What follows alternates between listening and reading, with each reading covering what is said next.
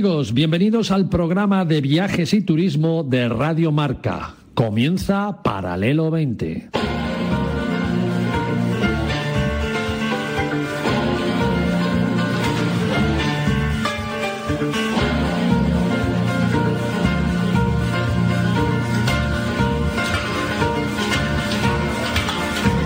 Paralelo 20. Presentado por Marcial Corrales y su equipo de colaboradores.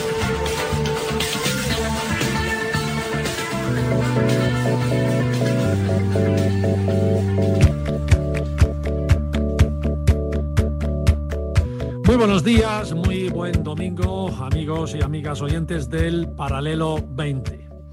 Hoy abrimos el programa con un, con un gran profesional de los medios focalizados al sector turístico y uno de los organizadores de CIMET, CIMET 2021, que es la conferencia iberoamericana de ministros y empresarios de turismo, nada más y nada menos. Una conferencia que se celebra todos los años desde hace ya 24 años. Con nosotros está Eugenio de Quesada, que es presidente del grupo de comunicación turística Nexo, con una veintena de publicaciones entre diarios digitales, periódicos, revistas.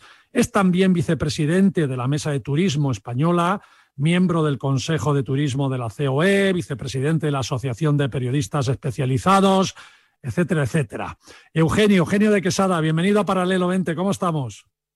Pues estamos muy bien. Muchísimas gracias por invitarme, Marcial seguro que nos dejamos ahí muchos cargos y títulos sin nombrar, que eso significa que son años de intenso trabajo, en definitiva, por el turismo, Eugenio. Bueno, el Grupo Nexo lo creamos mi socio y yo, Carlos Ortiz, y un servidor eh, en el año 88. Por tanto, llevamos eh, aquí 33 años y antes de esa época también creé otra revista del sector que se, llama, se llamaba y se llama Agent Travel, sí, señor. que dirigí en su primera etapa y también otra estuve dirigiendo congresos, convenciones incentivos, CCI. En fin, eh, sí, sí, ya, ya llevamos un poco de mili. Quiero decirle a los oyentes que yo conozco a Eugenio desde hace años y aparte de admirarle pues, como profesional, me sigue sorprendiendo mucho sus aficiones. ¿eh? Eres, un experto ahí en filatelia, pero en la historia postal y telegráfica de España y de Cuba del siglo XIX, lo que te ha llevado a ser también académico europeo, académico de la Real Academia Hispánica, vicepresidente de la Sociedad Filatélica de, Madrid, y todo esto por un hobby. Qué maravilla, ¿no?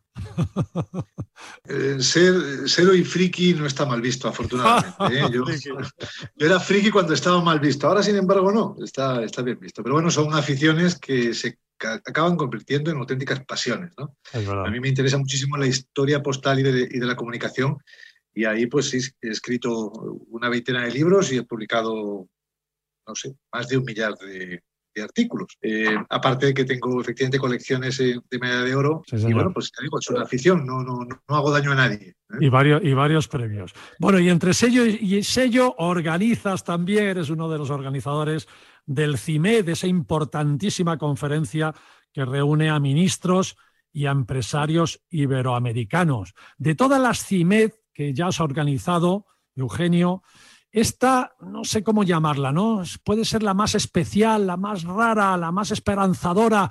¿Cómo la definimos esta de este año 2021? Bueno, para empezar es un evento híbrido, ¿no? Porque eh, la, incertidumbre que, pesa sobre cualquier convocatoria obliga a diseñar un plan B. Y nuestro plan B es eh, la celebración de una conferencia virtual con lo cual estamos eh, trabajando de forma simultánea en una conferencia presencial, como siempre, eh, desde hace un cuarto de siglo, y en una conferencia virtual, con lo cual todas las intervenciones están siendo grabadas. En el caso improbable en el que hubiera que suspender, habría CIMED sí o sí, con lo cual esta, esta es la conferencia que seguro se va a celebrar, de una forma o de otra, o de las dos. Bueno, y además, eh, Su Majestad el Rey, no sé si si ha confirmado asistencia, creo que sí, o estáis ahí todavía con, ello, ¿no? Eh, efectivamente, eh, don Felipe, a través del jefe de la Casa Real, ha confirmado la aceptación de la presidencia de honor Eh, otra cosa, otra cuestión es que nos pueda recibir o no en Zarzuela. Como bien sabes, tanto el, tanto el rey emérito como el actual rey de España han recibido una decena de ocasiones al comité organizador acompañado de los ministros de turismo de Iberoamérica y de los principales primeros espadas del sector turístico español. Bueno, este año pues todavía no tenemos confirmación. En el caso en el que así sea, eh, lo agradeceríamos y en el caso en el que no pueda ser, lo entenderíamos.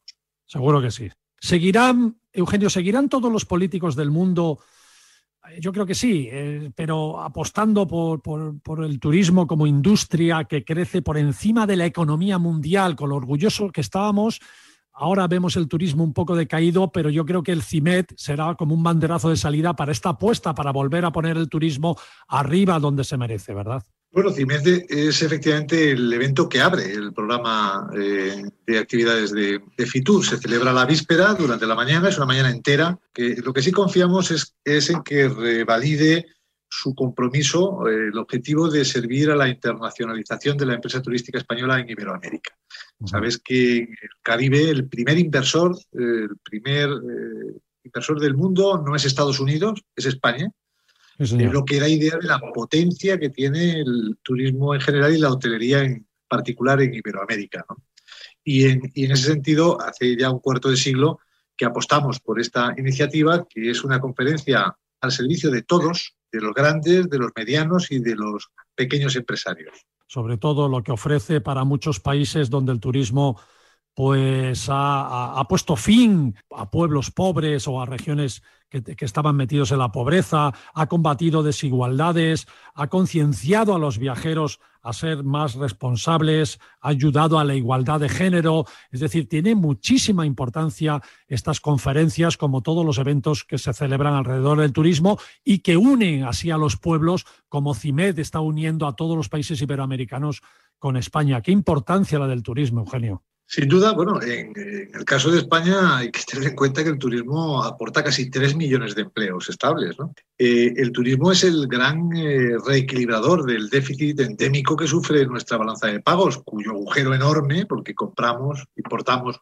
mucho más de lo que vendemos o exportamos, y ese agujero enorme ha sido cubierto de forma, de forma tradicional por el turismo, que además aporta efectivamente algo muy importante, como es la, la fin, el reequilibrio territorial. Las zonas turísticas actuales, me refiero a los archipiélagos de Baleares, de Canarias, el litoral, andaluz, valenciano, eran las zonas más deprimidas probablemente antes de que el turismo tuviera éxito. Y además lo hace desde el respeto a las poblaciones locales a cuyo bienestar contribuye. Eh, hablar mal del turismo es hacer un ejercicio, una exhibición de ignorancia, ¿no? Y bueno, algún político ha hecho ese ejercicio de forma contumaz. Y además mientras reclamaba eh, la industrialización de España, eh, cosa a la que no sea que esperan, porque si están en el gobierno, por lo menos pueden encargar los estudios previos, ¿no? Para, para, para que España se parezca a Alemania en el aspecto industrial. Bueno, hablar es, eh, sale gratis en la oposición, pero ahora que se está en el gobierno, pues aquellos que han criticado de forma tan injusta la actividad turística, actividad que ha sido la única que actuó como tirón, el único sector que no se gripó en la gran depresión que sufrimos y el que tiró de la economía y que ahora volverá a serlo. ¿no? Es, eh, es, una injusticia y es un, es un ejercicio de ignorancia el hablar contra un sector que aporta un bienestar evidente a la población. Y con las cosas de comer no se juega. Estoy totalmente de acuerdo contigo. Yo recuerdo además en el CIMED de pasado eh, una frase que se dijo también hay mucho a bombo y platillo en boca de los políticos que abrían y cerraban el certamen.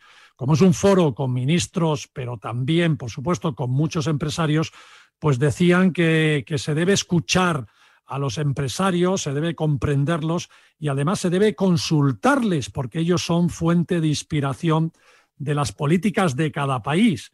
Después nos ha venido la pandemia y cómo se ha actuado en la pandemia por las palabras que tú estás diciendo y lo que estamos viendo, pues estas palabras se han quedado un poco en agua de borrajas, ¿no? Porque a los empresarios del sector turístico poco se le ha consultado y poco se le ha hecho caso a lo largo de toda esta pandemia, Eugenio. Poco o nada. Eh, la verdad es que la actividad turística, eh, al margen de la importancia que tienen y que no se pone en cuestión, la importancia que tienen los eh, destinos y la regulación que se puede hacer desde las administraciones públicas, Este es un sector que ha nacido, ha crecido y ha conseguido el liderazgo mundial a pesar de, la clase política, a pesar de las administraciones públicas. Yo creo que el sector al final lo que quiere es que no se pongan palos en las ruedas del turismo. Eh, con eso se conforman. ¿eh?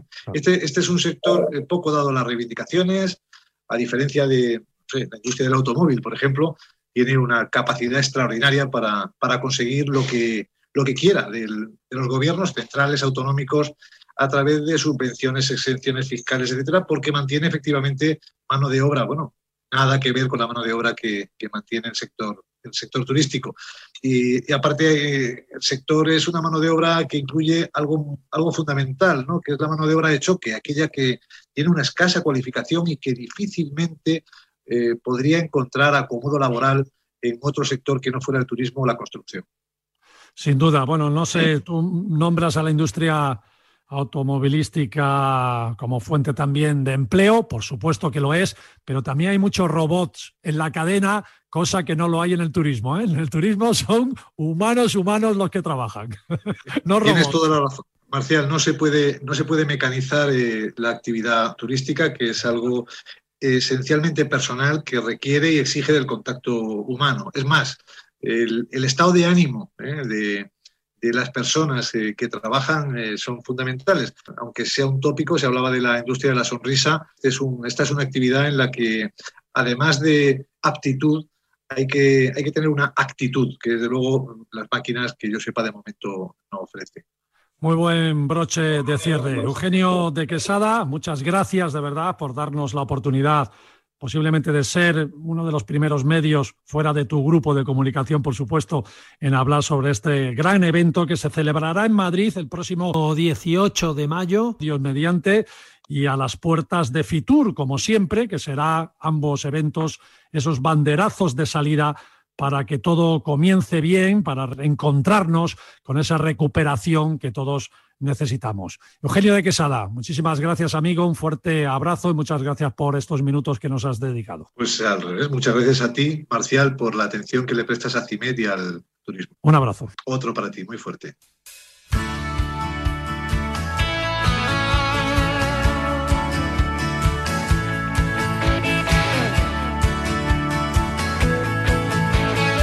Grande Eugenio de Quesada, muy conocido por todo el sector turístico y sobre todo por las agencias de viajes que reciben también sus diarios y sus comunicaciones. Como grande esperemos que sea el paralelo 20 de hoy domingo 18 de abril del 2021.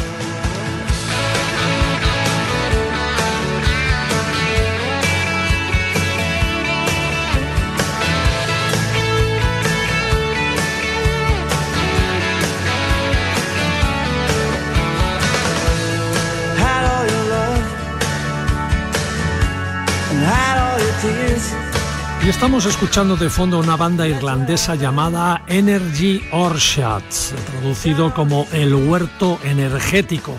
Magnífica, poco conocida, pero amigos, de verdad, de verdad, de la buena, aceros con sus discos. Suenan de vicio y ya no existen. Y además su cantante y líder, Buzz Kennedy, falleció en el 2016.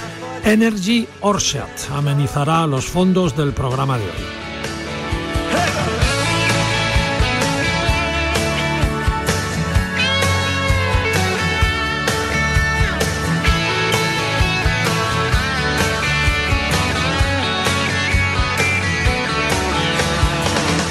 Español, eso sí, porque si el presidente del gobierno levanta el estado de alarma y las comunidades le siguen, pues al menos por España viajaremos mucho este verano. Por eso os contaremos cómo hacer un buen plan viajero usando las rutas culturales españolas. Cinco rutas magníficas que reúnen lo mejor de nuestro país y que las podemos hacer de muchas, muchas maneras. A caballo, en bicicleta, coches, moto, a pie como queramos, eso sí, empapándonos de la enorme historia que tenemos aquí en España.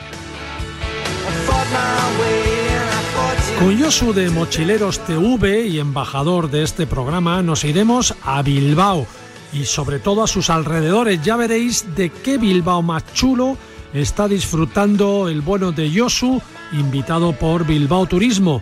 también para que lo anotéis en vuestras agendas viajeras.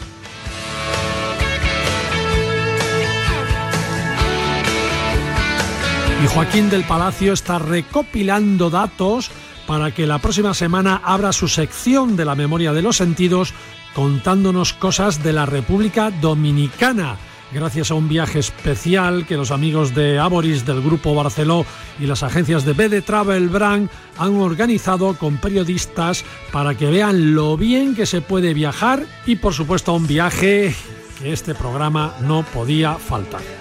Todo esto hoy en Paralelo 20 Radio Marca.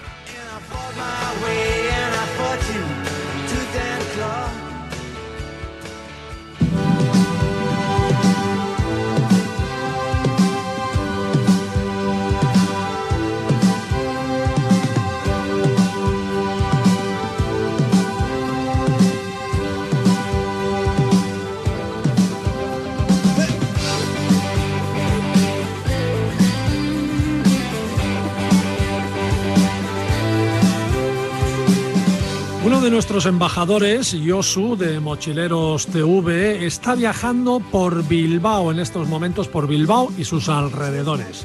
Invitado por Bilbao Turismo para que nos lo cuente y así tengamos también conocimiento de los lugares que pueden ser parte de nuestro plan viajero de este verano. Ahora que parece ser que podremos comenzar a viajar ya pronto. Amigo, embajador y compañero Yosu, ¿cómo estás? Hola, buenos días, Marcial. ¿Qué tal? ¿Cómo estamos? Te veo bien, te veo bien. Te escucho bien, pero te veo bien también. No, estoy, estoy, como se dice, bien sentido y sobre todo bien comido, porque como bien sabes, bueno, en todos los puntos de España, pero en Euskadi y en Bilbao se come demasiado bien. Yo, yo casi te lo decía por eso, ¿eh? se te ve sanote. Ahora, ahora luego habrá que ver a la vuelta los kilos ganados. Oye, cuéntanos, ¿qué, has, visto por ahí? Bueno, has sido invitado por Bilbao Turismo. Bueno, me imagino que, que te habrán enseñado pues toda la ciudad de Bilbao, de la ría para allá, de la ría para acá, eh, los alrededores también. Cuéntanos qué has visto y qué plan viajero le recomiendas a la gente si vamos a Bilbao este verano. Pues mira, la verdad, voy a empezar con una cosa eh, atípica que sería, he estado en Bilbao, lo he visto a lo lejos, pero no he pisado el Guggenheim lo cual no implica para que alguien, si viene por primera vez o repite, sea un lugar, digamos, de, obligado paso, ¿no? Sin embargo, bueno, a mí me gusta mucho viajar por, vamos a decir, fuera de ruta o intentar buscar, aparte de los lugares clásicos que hay que ver, que en Bilbao, por ejemplo, son su casco viejo, medieval, con las siete calles, eh, clásicos también, ¿no? Como la iglesia de San Antón ahí al borde de la ría y el mercado de la Ribera, pero mm, intenté de alguna manera decir, oye, ¿qué lugar hay aquí que de alguna manera no se visite tanto y que pueda ser interesante, evidentemente, para alguien, por ejemplo, que le guste otro tipo de barrio, los murales, ¿no? Entonces, entré en el barrio de San Francisco, que, bueno, siempre ha tenido, bueno, pues como ese velo, ¿no? De alguna manera de, bueno, que sí peligroso, eh, bueno, pues es un barrio, digamos, no tan señorial, ¿no? Como el centro y el ensanche de, Bilbao. Y la verdad es que, bueno, puedes encontrar no solo, por ejemplo, murales de arte urbano si te gustan, sino también, por ejemplo, están, por ejemplo, los restos de un horno de calcinación de lo que eran las minas de San Luis, que realmente era una explotación gigante y todavía, por lo que me contaron, quedan unas galerías enormes todavía bajo tierra. Y este barrio además, bueno, aparte de, yo podría compararlo con el Lavapiés de Madrid o el Raval en Barcelona.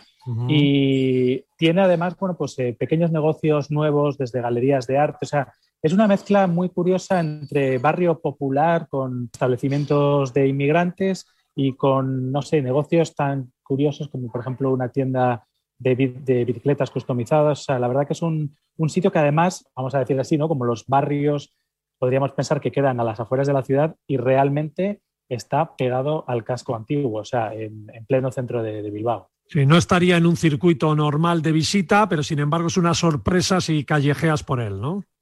Sí, así es. El, yo creo que es uno de esos sitios que a mí personalmente, y estoy seguro que a otros viajeros pues bueno, le puede llamar la atención, ¿no? Quizás no es el lugar con los monumentos o con los edificios históricos, sin embargo, cuando uno bucea en la historia del barrio, eh, me comentaba el guía con el que he estado paseando por él, que eh, tenía, por ejemplo, una serie de, bueno, no sé llamarlo cabarets o al estilo del Moulin Rouge, eh, en aquella época con cupletistas y con, bueno, con una historia súper interesante que cuando paseas así a priori por él, ese pasado realmente pues no, no piensas ¿no? que hubiese ocurrido en él. Y luego, bueno, ya cruzas la, la ría, incluso muy cerca de este barrio, hay un muelle que creo que en sus tiempos, cuando toda la etapa de la minería se utilizaba ¿no? para descargar mineral y bueno, transportarlo a través de la, de la ría, ahora hay un montón de negocios de terrazas y es el, el muelle de Marchana que la verdad que es súper chulo y bueno, eh, he tenido encima la, la, buena suerte de que me han tocado días soleados de cielo azul, ¿no? que bueno, a veces el norte arrastra ¿no? ese, ese halo del mal tiempo, del cielo gris, que no siempre es así y evidentemente llueve, pero tampoco tanto como a veces la gente se piensa, ¿no? Bueno, yo te digo una cosa, ¿eh? Yo de verdad, de verdad que lo digo, siempre que he ido a Bilbao ha, debido ser suerte. A mí me ha hecho sol. en serio. Bueno, bueno, pues que, que, se siga repitiendo porque, bueno, yo es verdad que cuando viajo, claro, si el tiempo acompaña, hay gente que, bueno, le encuentra también su puntillo, ¿no? Al, al tiempo lluvioso, pero es verdad que el, que el tiempo soleado, pues es que para mi gusto hace brillar más los, los lugares, ¿no? Bueno, entonces aparte del, del, casco viejo estuve en la Plaza Nueva, que también es otro de los iconos de Bilbao, pero si luego quieres tener una vista espectacular, panorámica de la ciudad, puedes subir al mirador de Archanda, que separa el Valle del Nervión y del Chorierri, y además está, entre comillas, tan próximo a Bilbao que, bueno, con el paso del tiempo han, han ido habilitando muchos senderos y la gente puede ir prácticamente hacer unas largas caminatas de subir hasta el mirador, bien en el funicular, si eres un poco más vago o quieres tener experiencia, o bien caminando y, bueno, pues eh, tener esa parte, vamos a decir, de desconexión y contacto con la zona verde y la naturaleza eh, muy cerca de, de la ciudad.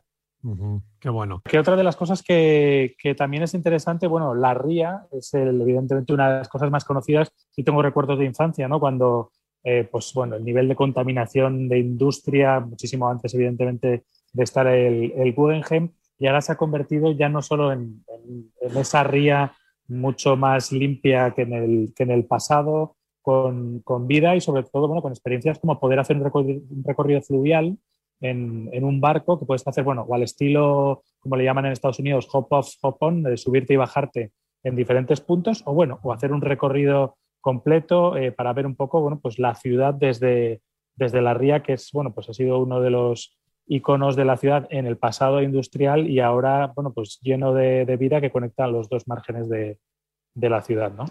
La verdad que está precioso Bilbao, con edificios muy singulares, un gran dominio arquitectónico.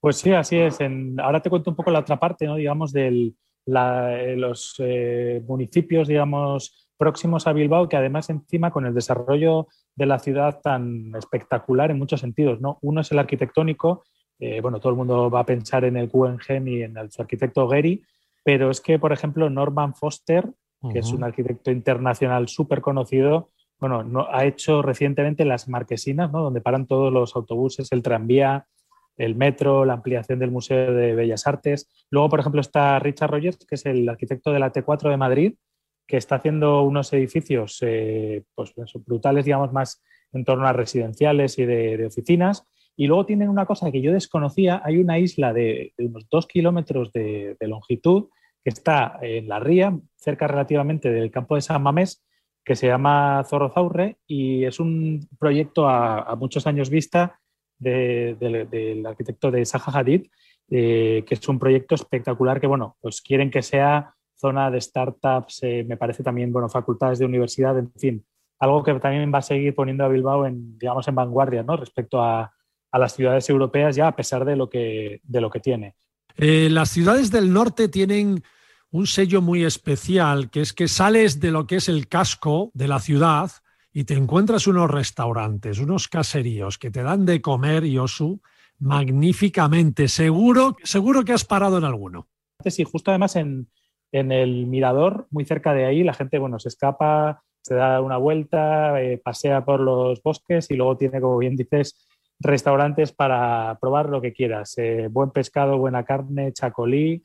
Ahora te cuento porque estuve además en la zona donde más bodegas, vamos a decir, ahí en, ahí en Vizcaya y, y realmente una cosa interesante es que no solo es Bilbao ciudad, aparte de todo lo que hay en sus alrededores, sino que desde Bilbao como punto de partida en transporte público, incluso con las dos líneas de metro, puedes ir a muchos sitios, a bueno. Guecho, eh, en fin, y conectar, que ahora te, te, contaré en Guecho, para mí ha sido una de las cosas que había visto fotos pero sinceramente no tenía mucha idea y es el puente Vizcaya, ¿no? que es patrimonio de la UNESCO y me he quedado realmente alucinado. O sea, eh, podría decir que, bueno, por supuesto que a la altura del Guggenheim y para mi gusto, por ese tipo de arquitectura y el proyecto que es eh, una cosa única en el mundo, ¿no? que es el primer puente transbordador del mundo, que tiene más de, creo que son 110, 120 años, ¿no? O sea, una, una barbaridad y es pues una maravilla de la ingeniería que luego cosas que vas aprendiendo en los viajes, ¿no? que para eso también viajamos,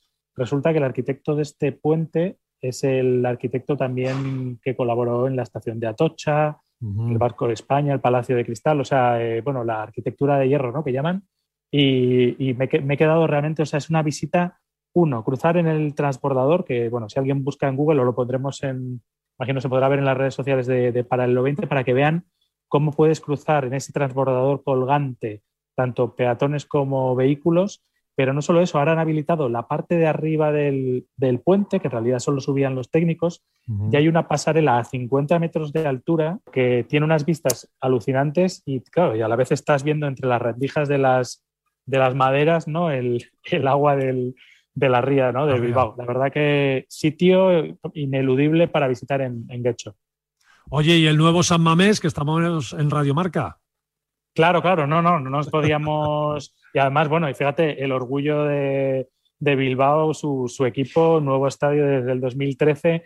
Y además de poder visitarlo, eh, yo fíjate, soy, me gusta el fútbol, pero digamos que no soy forofo, fan ni fanático, pero he de reconocer que el museo, primero estamos hablando de un, de un club con más de 100 años de historia, con lo cual tiene una historia no solo deportiva, también, bueno, la que va unida ¿no? a la historia de la, de la ciudad y, del País Vasco también, pero es que además puedes eh, comer en, en, el restaurante San Mamés, o sea, dentro de, digamos, con vistas al estadio, y el museo es alucinante, o sea, una museología, la evolución, bueno, en fin, todas las copas, pero desde un punto de vista que la verdad que es súper didáctico, interactivo y, y realmente merece la pena, vayas en familia, vayas solo, no seas, vamos a decir, tan fan del fútbol, pero eh, el, estadio es, es, muy bonito de, visitar. Qué bueno, qué bueno. Bueno, bueno, eh, Josu, un gran viaje, ¿eh? ¿Cuántos días eh, has empleado? Ahora ya hoy domingo estás por, por regresar. ¿Qué has empleado? ¿Dos, tres días en ver todo pues esto? Mira, esto, que te voy a contar y te resumo el, final de los sitios que he visto, ha sido solo tres días y realmente hay lugares que están a no más de media hora de la ciudad.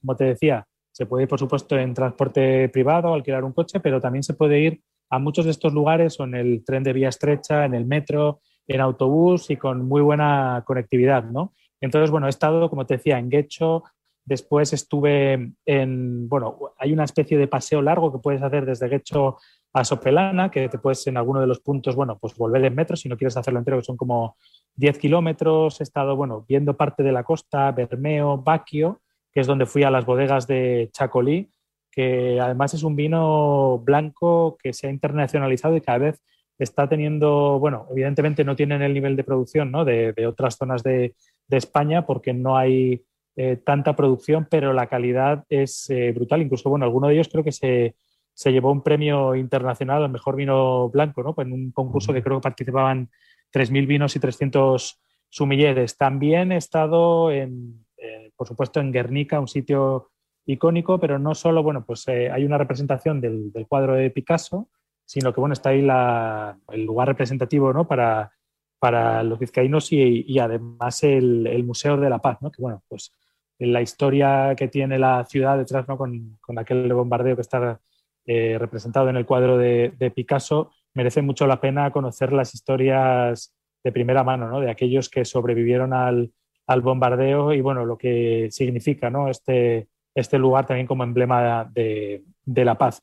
Y después de todo esto, la verdad ya te digo, hay un montón de lugares salpicados para comer, por supuesto, bueno, la comida, eh, como te decía, nivel, no sé cómo decirlo, nivel Dios, como dicen. Y sitios de conserveras en, en Bermeo, que además puedes conocer de primera mano cómo hacen, ¿no? Cómo llegan los barcos a puerto, cómo desembarcan el pescado, cómo lo, lo, bueno, lo trabajan para hacer las, las, conservas de primera calidad, anchoa del Cantábrico. Esto en, en, la parte, vamos a decir, de la costa y de la margen derecha, ¿no? Como le llaman de, de la ría. Pero después también, muy cerca de Bilbao, en un barrio que se llama el Valle de Carranza, hay una cueva alucinante con, con un tipo de estalactitas que son únicas y que en muy pocos sitios del mundo, que se llama la cueva de Pozalagua, y en ese mismo barrio, eh, valle tienes, bueno, aparte de las vistas verdes de, bueno, de esas montañas no vascas, hay un montón de actividades desde una fábrica, eh, una antigua fábrica de, boinas y puedes ver, ¿no? ¿no? ¿no? ahora mismo cómo las fabrican, pero bueno, cómo era ese proceso y un montón de actividades que realmente merece mucho la, la pena, pues salpicadas, ¿no? Con historia, actividades como por ejemplo visitar una cueva. Realmente es un viaje muy completo y que además como te digo, eh, los sitios están relativamente próximos y a un salto de, piedra ¿no? de, Bilbao. Muy bien, Josu, muy buena recomendación para que hagamos una escapada este verano y desde luego, tal y como lo cuentas, un viaje súper, súper completo.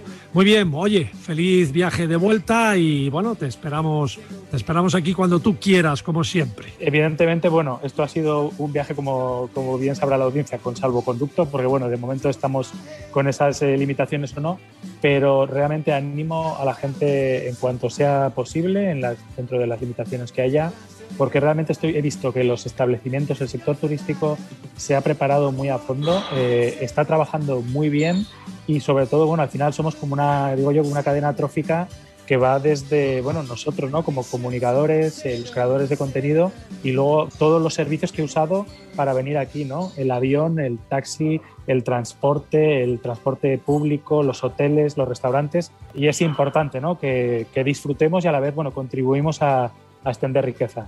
Bueno, lo decimos aquí, es casi nuestro lema durante toda la pandemia, viajar no contagia, ¿eh? viajar no contagia y sobre todo si lo hacemos bien, con responsabilidad, cumplimos con todas las medidas, porque todos los eh, estamentos turísticos, los hoteles, los aviones, incluso los restaurantes que están abiertos todos, cumplen con la normativa y yo creo que es más difícil contagiarse ahí que fuera de ahí. Por lo tanto, desde aquí, desde Paralelamente, tú bien lo sabes, somos muy, muy partidarios de que la hostelería y la hotelería esté abierta lo más posible, porque al, menos nos pueden controlar, fíjate lo que te digo, y fuera de ahí somos unos descontrolados, o algunos son unos descontrolados. Pero bueno, oye, ahí lo dejamos, Josu, buen viaje de vuelta y gracias, amigo. Muchas gracias, eh, Marcial.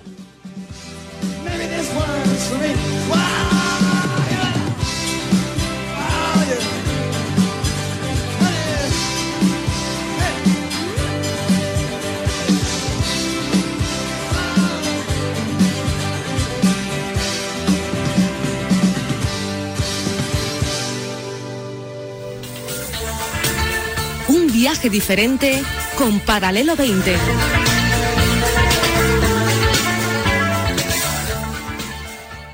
En Securitas Direct te protegemos ante cualquier emergencia en casa. Pulsa el botón SOS de tu alarma y nuestros expertos podrán enviarte la ayuda que necesites, dando aviso a emergencias y acompañándote en todo momento hasta que llegue la ayuda. Porque cuando confías en Securitas Direct, cuentas con protección total, dentro y fuera de casa. Llámanos al 900-103-104 o calcula online en securitasdirect.es. Securitas Direct, expertos en seguridad. Creo que es importante lo que nos va a contar Juan Antonio Alcalá en la apertura de este partido. ¿Qué tal, Juanma? Hay contenidos deportivos que solo encontrarás en el partidazo de COPE. La Federación Española de Fútbol, esta es la principal noticia, cree que es casi seguro al 99% de opciones que Bilbao se caiga el próximo lunes como sede de la Euro y que entre en su lugar la ciudad de Sevilla y este estadio de la Cartuja. De lunes a viernes, de once y media de la noche a una y media de la madrugada, Juanma Castaño y su equipo consiguen que te acuestes cada día sabiendo todo lo que pasa en el deporte. El partidazo de Cope y Radio Marca, el número uno del deporte. ¿Que diga algo de marcador? Pues marcador es. Es. Es. Es. Es. Y hasta curling si nos ponemos. Porque marcador sobre todo es la actualidad del deporte y Edu García y Javier Amaro. Y Pablo Parra y Andújar. De lunes a viernes por la tarde y los fines de semana con la canadiense montada en el estudio para que no se les pase absolutamente nada. En Radio Marca, marcador con Edu García y Javier Amaro. Y Pablo Parra y Andújar. Que sí, que ya te he oído. Edu García, Javier Amaro, Pablo Parra y Andújar. Así me gusta, todos, toditos, todos. El deporte es nuestro. En el último Marca Gaming Show Resident Evil 8, uno de los hombres que es responsable de ese lanzamiento. Lady Dimitrescu es, se ha convertido espontáneamente en uno de los actores principales, o sea, quiero decir, eh, aquí está siendo imagen reclamada para portadas. Por ejemplo, en Japón han hecho una publicidad de 3 metros de altura, tamaño real, ¿vale? En, en, a escala, de ella. O sea, está, está pasando a ser la imagen del juego cuando el key art no era ella. No te pierdas el próximo Marca Gaming Show, el viernes a las 6 de la tarde en Radio Marca. Y si quieres vernos en streaming a las 7 y media, búscanos en nuestros canales de Twitch, YouTube y Facebook Live.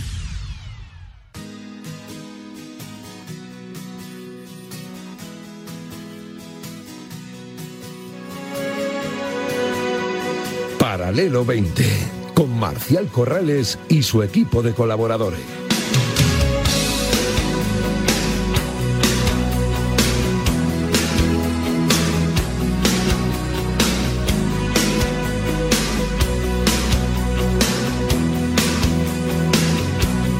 A punto de levantarse el estado de alarma el próximo mes de mayo, se espera que todos podamos hacer con más seguridad y con menos incertidumbre nuestros planes vacacionales.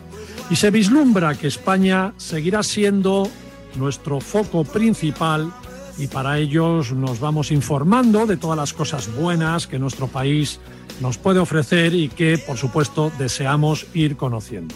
Uno de esos muchos buenos planes son las rutas culturales, que es una iniciativa muy actual, bueno, lleva años, pero han hecho una asociación muy actual y por supuesto es una maravilla que muestra toda la riqueza que tiene nuestra geografía, nuestra historia, cultura, arte y todas las tradiciones de nuestro país. Para ello tenemos en los micrófonos de Radio Marca hoy a Encarna Giraldés y Quintín Correas, dos de los benditos culpables de organizar las cinco grandes rutas culturales de España porque Encarna y Quintín, bienvenidos, ¿cómo estáis? Muy bien, muchas gracias. Muy bien, gracias. Son cinco rutas, ¿verdad? La que habéis unido, por decirlo de alguna forma, en una asociación para mostrarlo. Yo sé que estáis muy vinculados con Tour España y tenéis todo el apoyo institucional, pero esta asociación lo que hace es juntar estas tres rutas que ya existían por separado y las estáis eh, enseñando a, todo, a todo el público de una forma unida para que todo se haga con un plan muy viajero para todo el que quiera conocerlas. ¿No es así? Quintín o Encarna, y Quintín. Sí, efectivamente, esta, esta iniciativa eh, nace eh, hace ya algunos años y estamos agrupados en ella eh, eh, cinco itinerarios concretamente. Estamos el Camino del Arte Rupestre Prehistórico, Camino del Cid, las rutas del Emperador Carlos V, la Ruta Vía de la Plata y Caminos de Pasión. Nacimos con la vocación de, de darnos a conocer sobre todo en el exterior, porque ya a muchas de, de, las rutas ya nos conocen a nivel, bueno, nos conocen un poquito a nivel nacional. Y, nace, y este proyecto nació hace algunos años en, cooperación con la Secretaría de Estado para el Turismo y Tour España, para dar a conocer todo este legado eh, tan desconocido de, de, la, de esa faceta de España cultural fuera de nuestro país. Porque Quintín, yo creo que los españoles sabemos, y de hecho aquí en el programa lo hemos contado, que hay muchas rutas, senderos, las famosas vías verdes, que hay cantidad de ellas en España, pero estas cinco son cinco rutas muy, muy concretas, ¿verdad? Sí, efectivamente, son cinco rutas muy concretas y, y, sobre todo me gustaría destacar que precisamente con, con, la creación de, de, rutas de esta asociación de rutas culturales de España eh, se crea eh, una estructura ya muy estable donde ofrecemos de una manera muy clara y muy diferenciable pues estas rutas, rutas eh, tematizadas, rutas que tienen una clara diferenciación frente a, a, lo que es la estabilidad de, de, lo que es el propio funcionamiento de, de los entes gestores que las, que, que las llevan y que en definitiva tienen pues un objeto eh, final que es eh, proporcionar al visitante con unos criterios lógicamente de, de calidad, pues una experiencia única eh, mediante la inmersión en la historia, la cultura, el patrimonio material y el patrimonio, y el patrimonio inmaterial de, de nuestro país. Entiendo. Sobre todo porque me gustaría aquí en este caso destacar eh, que estas cinco rutas que hemos mencionado anteriormente ofrecen un amplio panorama histórico, es decir, nos vamos desde la prehistoria eh, con el camino del arte rupestre prehistórico, pasando luego a la antigüedad clásica, el mundo romano con la ruta Vía de la Plata, la Edad Media hispánica en los territorios de frontera con caminos del Cid, el Renacimiento hispánico y europeísta con las rutas del emperador Carlos V eh, y las importantes también manifestaciones eh, artísticas de, la, de religiosidad en época barroca con caminos de pasión. Por lo tanto, contemplamos un abanico importante de la historia de España y sobre todo que eh, se llega a más de 10.000 kilómetros de recorrido con todas estas grandes rutas eh, que cubren un espacio muy extenso de toda la geografía española y muy paradigmático por la diversidad de los territorios que engloban todo, que engloban incluso hasta, hasta 12 comunidades autónomas y una ciudad autónoma como, como, como es Melilla, ¿no? atraviesan territorios o atravesamos territorios con una gran riqueza patrimonial, entre las que se incluyen 24 declaraciones eh, de patrimonio de la humanidad material e inmaterial por parte de la UNESCO, 69 localidades declaradas eh, conjunto histórico-artístico y 106 espacios naturales protegidos, con lo cual, evidentemente, la, la fuerza y la potencia que tenemos y que tiene la Asociación de Rutas Culturales eh, de España, pues eh, está de manifiesto, se pone de manifiesto en los datos que he mencionado anteriormente. Y lo bueno para los oyentes que se pueden visitar en coche, en bicicleta, a caballo, muchas de ellas, eso debe ser precioso. Vamos, vamos a verla, vamos a ver lo mejor de, de, cada una. Por ejemplo, una de ellas es la famosísima Vía de la Plata, la Ruta de la Plata, posiblemente la más antigua vía de, de todas, una autopista que en la época de los romanos unía desde Sevilla hasta el norte, hasta Gijón. Estamos hablando de más de 800 kilómetros casi de ruta que podemos visitar, que podemos hacer en coche, que podemos hacer por tramos y que tiene vestigios maravillosos, ¿no? Encarna o Quintín. Sí, efectivamente, Marcial, la ruta de la Plata, pues, pues eso, eh, todavía mm, conserva algunos tramos de esas vías eh, de comunicación del Imperio Romano, de esas vías romanas, eh, se inicia en Sevilla, en Andalucía, hasta Gijón, en Asturias, a través de casi mil kilómetros, atravesando cuatro regiones. Y bueno, lo más significativo de esta ruta es que realmente muestra esa diversidad de nuestro país en cuanto a naturaleza, gastronomía, patrimonio y efectivamente, como tú bien decías, bueno, a través de lo que es esa carretera se puede hacer en coche, en moto, autocaravana y también a través de, su sendero, de un sendero de gran recorrido que, cuenta, con, el que cuenta la ruta, se puede hacer eh, eh, a, pie. Es una, es una oferta muy completa la que tienen y que se puede encontrar también en su web, en más información. Quintín, tú también habías mencionado los caminos del CID. Esto va desde Burgos hasta Alicante y está compuesto por, por, varios planes, porque tiene sus rutas también, ¿no? Es decir, que podemos dedicar a lo mejor fines, fines de semana o, o Encarna, que tú eres más conocedora de esta, de esta ruta. Es verdad, ¿no? Es la gran ruta que va desde Burgos hasta Alicante, pero también la podemos hacer por trozos, por decirlo de alguna forma. Pues sí, el Camino del Cid también es otra propuesta muy interesante que sigue las huellas literarias e históricas de Rodrigo Díaz de Vivar, el Cid campeador, el famoso caballero medieval del siglo XI. Y a su paso esta ruta atraviesa las provincias de Burgos, Soria, Guadalajara, Zaragoza, Teruel, Castellón, Valencia y Alicantes por entornos principalmente rurales de alto valor natural, histórico y artístico. Está dividido en rutas tematizadas, señalizadas y unidas entre sí y la longitud pues oscila entre los 50 y los 300 kilómetros. Y bueno, pues la principal vía de, guía de viajes que tiene esta ruta es el, propio cantar del Miocid, ¿no? ese gran poema épico medieval hispánico que narra las aventuras del Cid campeador. Que súper interesante. Y además que bien explicado lo tenéis en vuestra web. Luego damos la web para que la gente entre y, se, y pueda hacer incluso sus planes viajeros a través de vuestra red. La ruta de Carlos V, esta es de mis favoritas también, porque además mi familia es de Extremadura, así que desde Jarandilla de la Vera hasta el monasterio de Yuste, yo he hecho parte de esa ruta y la verdad es que es preciosa porque es, un, es una ruta muy, muy natural que cruza riachuelos y valles. Hay que pensar que en aquella época de Carlos V, que seguro que le llevarían a cuesta, ¿no? En las carretas estas que llevaban los, los soldados que escoltándole, que les llevarían a, hombros. Me imagino que pasar por algunos de los sitios por donde puedes pasar haciendo esta ruta de Carlos V era complicado en aquella época, ¿eh? pero maravilloso en los días que estamos. Sí, efectivamente, la ruta de, de, Carlos V, la que has mencionado, pertenece precisamente a, la última de las rutas eh, del emperador Carlos V, que se une desde Laredo hasta Cuacos de Yuste, utilizando luego también ese último tramo desde Jarandilla de la Vera, Alda Nueva y hasta llegar al monasterio, hasta el monasterio de Yuste.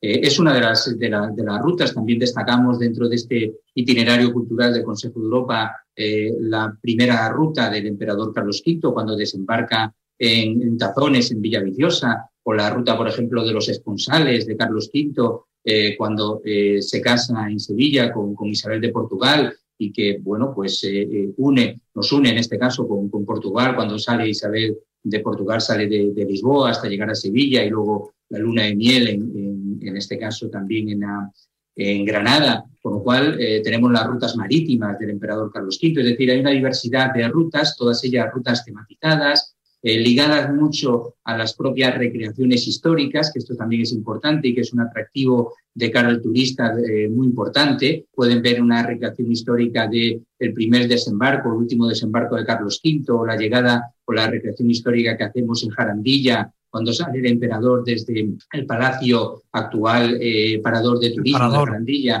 hasta que llegan hasta, hasta el monasterio de Yuste. Esas recreaciones históricas, evidentemente, es un atractivo importantísimo, ligado también, como no puede ser de otra manera, al aspecto de naturaleza que has mencionado anteriormente y eh, eh, también a la propia gastronomía, ¿no? A la gastronomía en, este, en este aspecto también ligado a, a, lo que es el Club de Producto Turístico de Carlos V, en donde hemos definido eh, pues una serie de labels de calidad, como el de fogones imperiales, que está eh, vinculado a los restaurantes, eh, hospedajes imperiales, etc. Es decir, la, la, oferta que se da al turista por parte de las rutas, en este caso de Carlos Muy amplia. es amplísima. Amplísima. Además, esta de Jarandilla ah, de la Vera hasta el monasterio se hacen horas, en cuatro horas puedes hacer esta ruta, lo cual es muy, muy apetecible. Caminos de Pasión, una ruta por 10 pueblos de Andalucía, eh, que se puede hacer, esta es la que yo decía que se puede hacer hasta caballo, esto debe ser maravilloso. ¿Por qué 10 pueblos? ¿Por qué estos 10 pueblos? Pues mira, Marcial, esta, esta ruta nace ya hace unos 20 años eh, por la unión de municipios que tenían unas importantes tradiciones de Semana Santa, unidos a que eran ciudades eh, con un importante patrimonio artístico y bueno, inmaterial eh, ubicados en el centro de Andalucía. Era un poco de las características de estas ciudades que se unen en esta ruta y bueno, eh, a partir de ahí pues se empiezan a promocionar todo lo que es su, oferta turística y cultural. Eh, la Semana Santa es un elemento clave dentro de, todo, de toda esta oferta, no solo lo que es la propia celebración, sino también toda la oferta que, bueno, que ofrece durante todo el año al visitante, ya sea a través de museos temáticos, eh, talleres de artesanos, fiestas.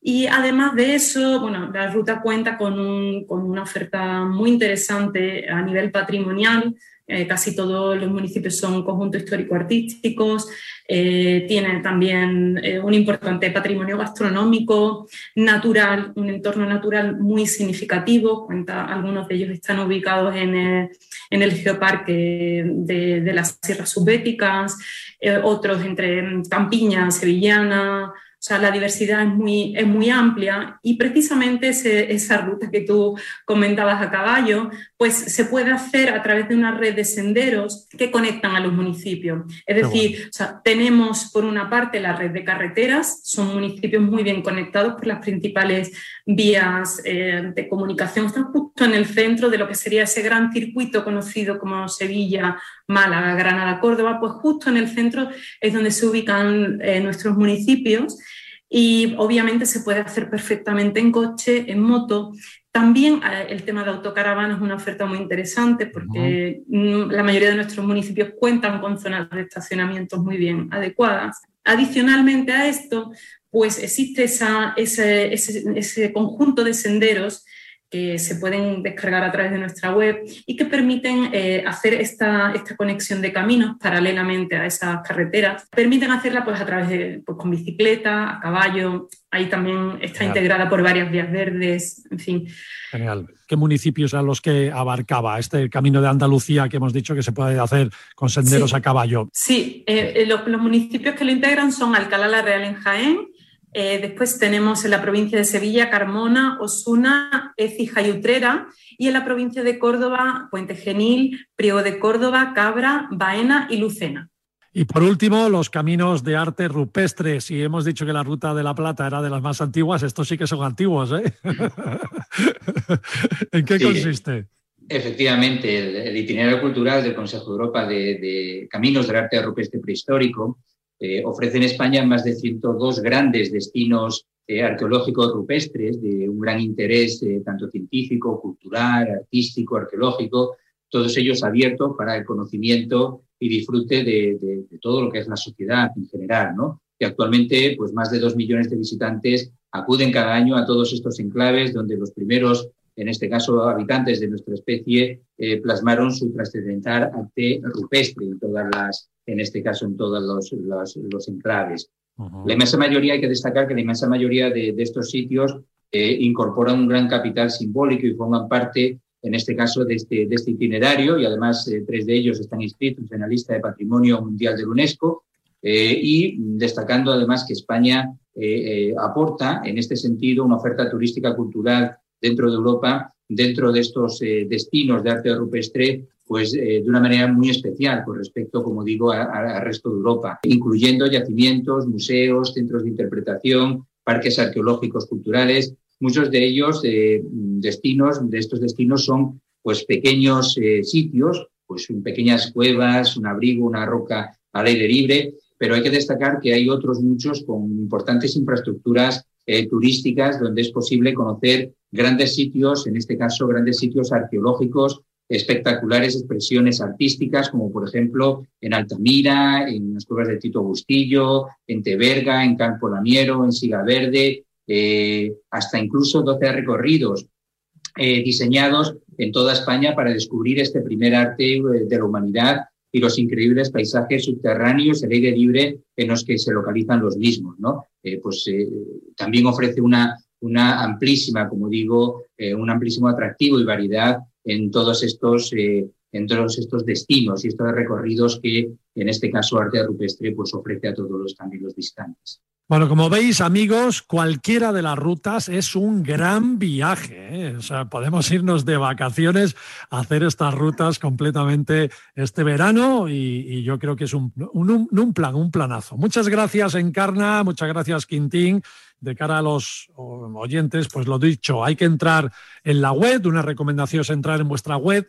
Me gustaría que se lo dijerais a los oyentes. ¿Qué web es concretamente? Spain Cultural Roots.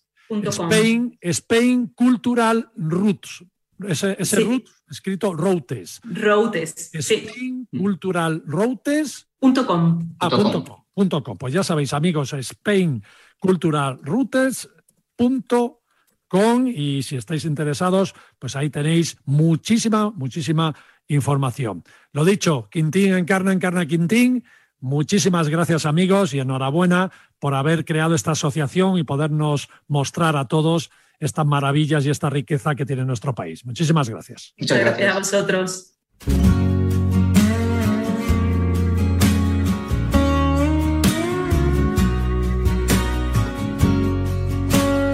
Antes de irnos hoy domingo, comentaros que el próximo fin de semana nuestro colaborador, viajero y responsable de la sección de la memoria de los sentidos está en República Dominicana en un viaje de prensa al que han invitado a este programa los amigos de Aboris. Con sus marcas de turoperadores, Holiday y Quelonea, el grupo turístico Aboris ha elegido República Dominicana para llevar a periodistas y agentes de viajes para que vean que se puede viajar con todas las garantías y con toda la seguridad a uno de los destinos que serán estrella sin duda durante este verano 2021, porque si todo apunta bien, habrá verano y lo podremos disfrutar en el Caribe. Joaquín del Palacio, ¿cómo estás conectando desde Madrid a República Dominicana? Hola Marcial, pues yo estoy encantado, la verdad, porque estoy en el paraíso. Este lugar es absolutamente, vamos, necesario para la vida. Eh, tomando el sol en las playas, buena gastronomía, algunas copitas para divertirse, buena música. Creo que he encontrado uno de esos lugares del que no me iría, vamos, de ninguna de las maneras. No te llamo para que me cuentes el viaje porque nos lo contarás el próximo domingo, pero una breve pincelada ahí antes de que cojas hoy el avión de Evelop de vuelta. Eh, ¿Qué me dices? ¿Bien la República Dominicana para viajar? ¿Está bien?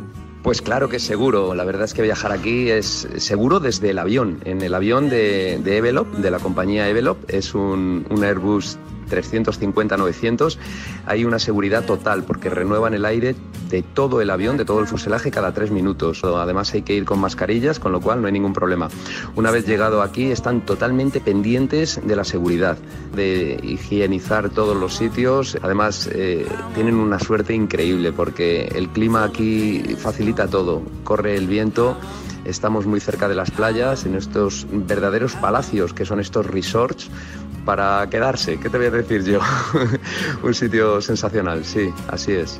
Los amigos de Aboris, como siempre, organizándolo todo perfecto. ¿Y las autoridades de República Dominicana os han tratado ahí con bandeja de plata? Bueno, y la verdad es que el gobierno se desvive. Nos ha enviado unos guías sensacionales. Por un lado tenemos a Prudy, que mmm, si entrara en la radio me quitaría el puesto, pues tiene una voz y una forma de explicar alucinante.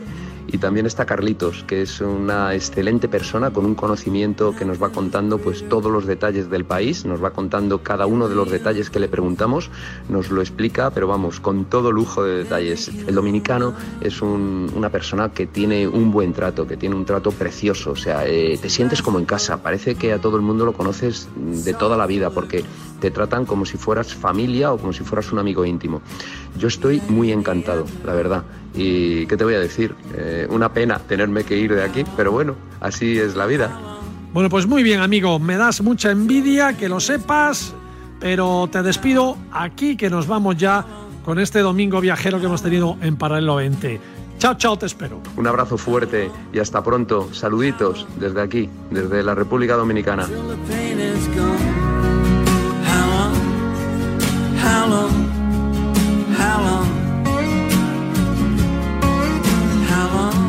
Me despido aquí amigos hasta el próximo fin de semana viajando por el mundo, viajando con Paralelo 20, viajando con Radio Marca. Nos vemos, chao chao.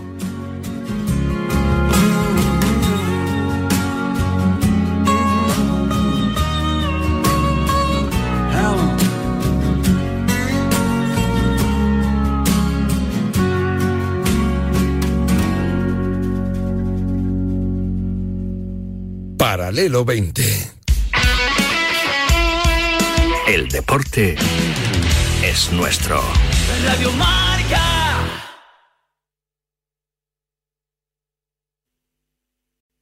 Fifteen minutes could save you 15% or more. Oh, that's a cheer we used to do in softball. Uh, what? It's uh, actually Geico. Whenever someone hit a triple, we would wave our bats and yell, 15 minutes could save you 15% or more. But we never got to use it because we would only hit home runs. Annoying. The phrase is from Geico because they help save people money. Geico? Yeah, they were our team sponsor. Geico. 15 minutes could save you 15% or more. Better sleep means a better you. That's why Mattress Firm came up with the Rest Assured promise, featuring the best mattresses from America's best mattress brands. Like the Temper Breeze collection, available now, with a $300 instant gift good towards your choice of sleep accessories. Visit with our sleep experts in store, online, or by phone to find the right bed for you. Only at Mattress Firm, America's number one Tempur-Pedic retailer. Offer valid with qualifying purchase. Restrictions apply. Valid at participating locations only. For offer details, visit mattressfirm.com/sale. Did you know we rely on petroleum for many of the products we use daily? Petroleum is used to make aspirin, contact lenses, detergent, sunscreen, and so much more. At Energy Transfer, we know how important petroleum is, and we transport it safely every day. Learn more at energytransfer.com. A wise man once said, Don't put off until tomorrow what you can do today. But what he didn't consider was from 4 to 9 p.m., just as Californians start using more power, clean energy is in shorter supply. He also didn't know the small act of putting off laundry or dishwashing till after 9 p.m. helps California with the not so small act of fighting climate change. Maybe he wasn't all that wise. Oh. So remember, power down from 4 to 9 p.m. Keep it golden. And learn more at energyupgradecalifornia.org slash radio. Fútbol, baloncesto y todo el deporte lo vivimos en directo todos los días en Radio Marca. De lunes a viernes a partir de las 8 de la tarde y los fines de semana, siempre que haya un balón en juego, estará marcador para contártelo en riguroso directo. Radio Marca, la radio que...